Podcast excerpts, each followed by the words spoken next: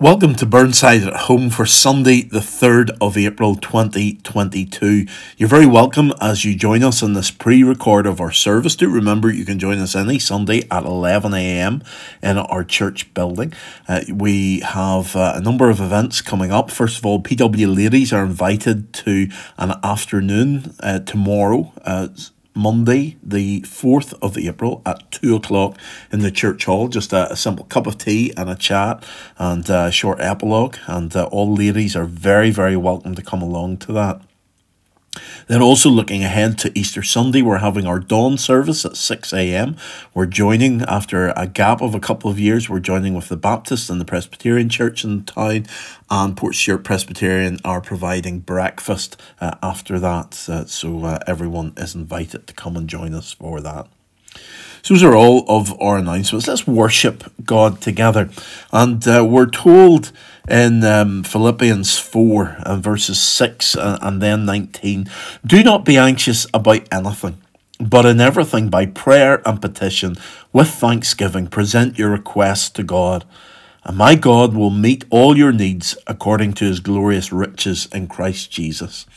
Today, we're continuing our series looking at 40 unseen women of the Bible during this period of Lent from Eden to Easter. And today we come to the widow at Zarephath. And we find that God met all her needs and met all Elijah's needs and was uh, faithful in that whole relationship. And that's what we're going to be looking at today throughout. So let's begin by turning to God in prayer. Heavenly Father, we thank you for your goodness to us. We thank you that you are the God who provides, the God who knows all of our needs and gives us everything that we require each day to serve you and follow you. Lord, we thank you for that and we praise you this day and we ask that as we spend this time in worship, may we know your continued presence in all that we do. Lord, we come confessing our sins before you today, acknowledging, Lord, that often we have strayed from you, often we have turned from you. And we ask, Lord, that you might forgive us and that we might know your grace and mercy.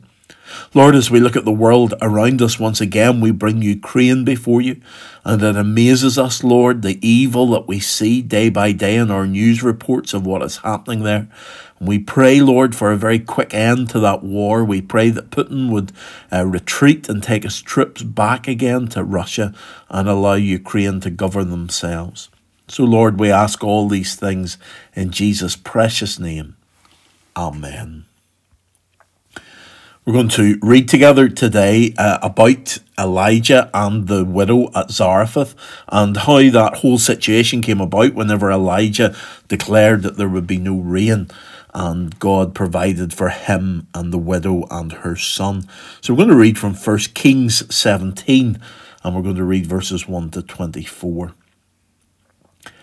Now Elijah the Tishbite from Tishbe in Gilead said to Ahab, as the Lord, the God of Israel, lives, whom I serve, there will be neither dew nor rain in the next few years, except at my word.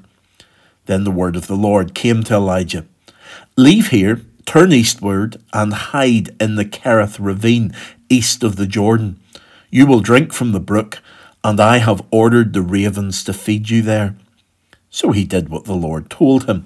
He went to the Kerith ravine east of the Jordan and stayed there. The ravens brought him bread and meat in the morning, and bread and meat in the evening, and he drank from the brook. Some time later, the brook dried up because there had been no rain in the land. Then the word of the Lord came to him Go at once to Zarephath of Sidon and stay there. I have commanded a widow in that place to supply you with food. So he went to Zarephath.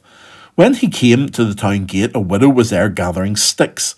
He called to her and asked, Would you bring me a little water in a jar so I may have a drink? As she was going to get it, he called, And bring me, please, a piece of bread. Surely as the Lord your God lives, she replied, I don't have any bread, only a handful of flour in a jar and a little oil in a jug. I'm gathering a few sticks to take home and make a meal for myself and my son, that we may eat it and die. Elijah said to her, Don't be afraid, go home and do as you have said. But first, make a small cake of bread for me from what you have and bring it to me, and then make something for yourself and your son. For this is what the Lord, the God of Israel, says The jar of flour will not be used up, and the jug of oil will not run dry until the day of the Lord gives rain on the land. She went away and did as Elijah had told her. So there was food every day for Elijah and for the woman and her family.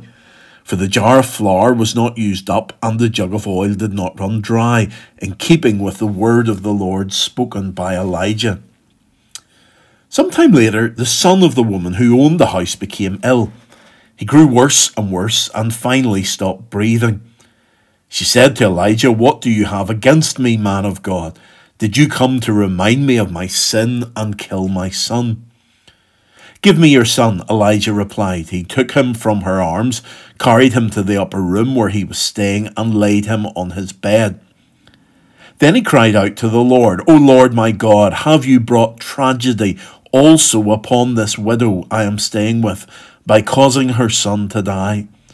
Then he stretched himself out on the boy three times and cried to the Lord, O Lord my God, let this boy's life return to him. The Lord heard Elijah's cry, and the boy's life returned to him, and he lived. Elijah picked up the child and carried him down from the room into the house. He gave him to his mother and said, Look, your son is alive. Then the woman said to Elijah, Now I know that you are a man of God, and that the word of the Lord from your mouth is the truth. Amen. So today we ask the question what do you need in life to be truly happy? A lot of people have been reevaluating their answers during the last two years. Lockdown was an opportunity to declutter life, to work out what was essential, to question why we spend so much time at certain activities. And it's very easy now, as restrictions are lifting, to go back to our old patterns and forget the new decisions that we've made. Many people decided that a change of pace was needed. Others discovered, as we've known for some time, that living by the coast is a great place to start. Many will say that you need your health to be truly happy. If you have good health, then you can cope with nearly anything. But then what happens if you can't even rely upon your health? It suddenly it deteriorates. What then? Today, as we continue our journey through Lent to Easter, we come to the life of another woman who is able to reveal what the bare minimum requirement is to survive in this world. She so shows us what we need to be content. And it's a lot less than we might first imagine. Today we meet the widow at Zarephath, and she has so much to teach us about our salvation and our relationship with God. The first thing we see is that the widow, like us, is facing certain death. Her death is imminent, but that doesn't make it any more certain than our death. She's about to die because of the famine. It is raging through the land, and she has been very careful with her food and now is running out completely. She has enough for one final meal for herself and her son. Now, we also are facing certain death. It may or may not be in the next few days, but we are facing death as a result of not as a result of famine, but as a result of sin. Just because it could still be a few years away does not mean that we shouldn't be prepared. This widow knows that her death is coming very close. She's gathering sticks to make a fire. And we read in verse 10 so he went to Zarephath, that's Elijah. When he came to the town gate, a widow was there gathering sticks. And like the condemned man, she's going to eat her final meal along with her son, and then that will be it. There's nothing more that they can do. She's tried everything, and there's nothing left to do. As we come to terms with the sin in our lives, it is dragging us towards death, and there is nothing that we can do. We need help from outside. We need someone to reach into our lives and rescue us. We are heading towards the death that sin brings. Secondly, we see that the widow takes the first step of faith. In that moment of facing certain death and coming to terms with preparing her last meal, Elijah asks her to do something a little bit crazy. Elijah had first of all asked her for water. And then, as she was going to get it, he called, Bring me, please, a piece of bread. And she explained to him that she only had enough for herself and her son, but Elijah persisted and asked her to make a cake for him first and then gave her this promise. For this is what the Lord, the God of Israel, says The jar of flour will not be used up, and the jug of oil will not run dry until the day the Lord gives rain on the land. This widow had no idea what was ahead. She didn't know how long the famine would last. She had no idea what other troubles would come her way. But she decided to trust the word of God from this prophet. And she took the first step of faith and made the cake for him before she made anything for herself and her son. This food was all that she had, and she was prepared to give it to Elijah. This simple first step of faith led to the miracle of the flour and the oil never running out. One commentator has said, faith is the step between promise and assurance. And here we see the promise being made. She takes a step of faith, and then she has the assurance of the promise being kept we're to take that first step of faith in trusting Jesus. We don't know what's ahead in our lives, but trusting in Jesus now opens up the possibility of God acting in miraculous ways. We do not know what troubles we may face in the future, but the initial step of faith in trusting Jesus prepares us for everything that comes our way. If you haven't trusted Jesus, Today is the opportunity to take that initial step of faith and trust in Him and follow Him. When the widow went and prepared the cake for Elijah, she took that step of faith. And God then kept his promise. It was miraculous verses 15 and 16. She went away and did as Elijah had told her. So there was food every day for Elijah and for the woman and her family. For the jar of flour was not used up, and the jug of oil did not run dry, in keeping with the word of the Lord spoken by Elijah. The oil and the flour never ran out. Day after day, God met their needs. At a time of drought and famine, they always had enough. And that has to be a beautiful picture of our salvation. Jesus shed his blood on the cross, offering us grace, offering us forgiveness, offering us eternal life, and his grace has never run out. Day after day, we have received that grace in abundance, and we have never exhausted the supply.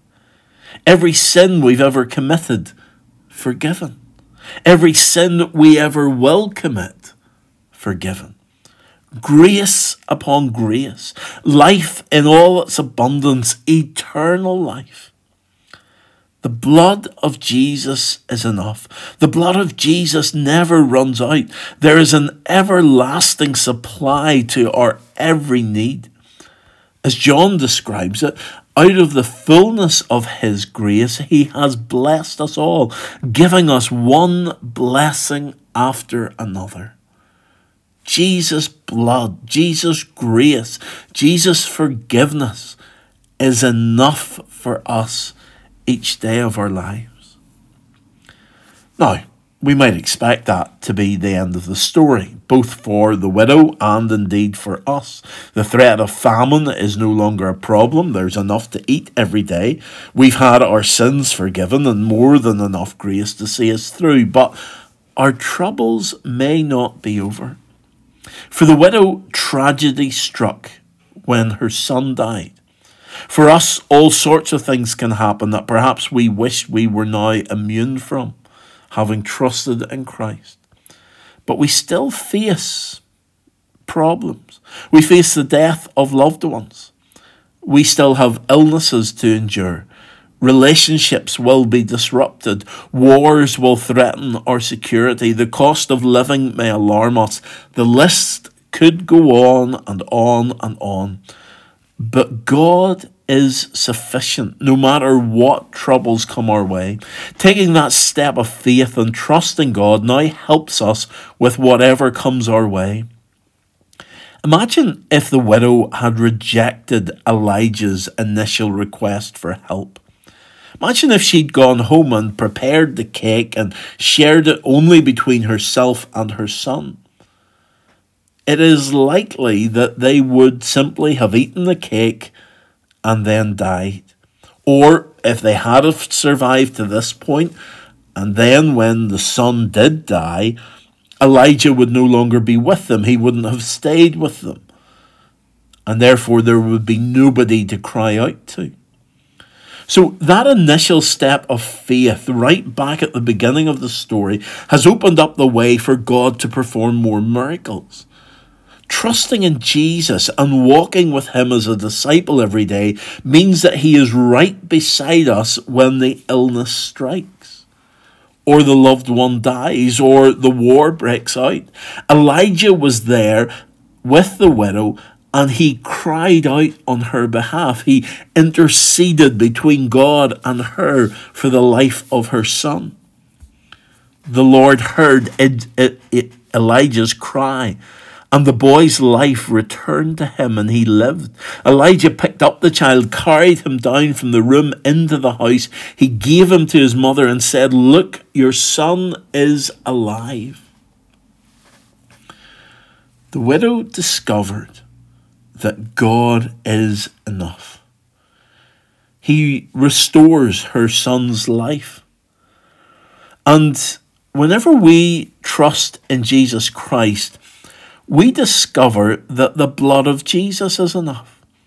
He never leaves us no matter what the trial. He's beside us no matter where we go or where we stray. He never abandons us. The widow gives her word of testimony at the end of the story. She says, Now I know that you are a man of God and that the word of the Lord from your mouth is the truth. And how often have we been able to say something similar? I'm going to end by reading from Psalm 16. And I ask you to, to listen to this psalm and then ask yourself do any of the words that the psalmist is using here ring true in your own life? Are any of these words of testimony from the psalmist your testimony as to how God has treated you and how God has blessed you? This is what the psalmist says Psalm 16. Keep me safe, my God, for in you I take refuge. I say to the Lord, You are my Lord. Apart from you, I have no good thing. I say of the holy people who are in the land, They are the noble ones in whom is all my delight. Those who run after other gods will suffer more and more. I will not pour out libations of blood to such gods or take up their names on my lips. Lord, you alone are my portion and my cup. You make my lot secure. The boundary lines have fallen in pleasant places. Surely I have a delightful inheritance. I will praise the Lord who counsels me. Even at night, my heart instructs me. I keep my eyes always on the Lord. With him at my right hand, I will not be shaken.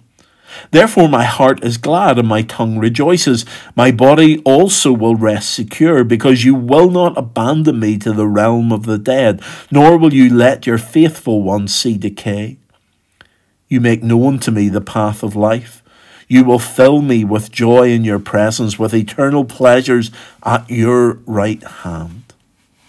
Amen. So let's bow before God today and let us thank Him for His provision. Heavenly Father, we thank you today that you are the one who is always with us, that you've been our help in days gone past, and you will be our help in the future. We thank you, Lord, as the hymn writer says, beneath the shadow of your throne, your people live secure. Sufficient is your arm alone, and our defence is sure. Lord, you always protect us and keep us safe. And so, Lord, we thank you for this time of worship today. And we pray now that you would continue to bless us. We pray that the grace of our Lord Jesus Christ and the love of God the Father and the fellowship of the Holy Spirit would be with us all, both now and forevermore. Amen.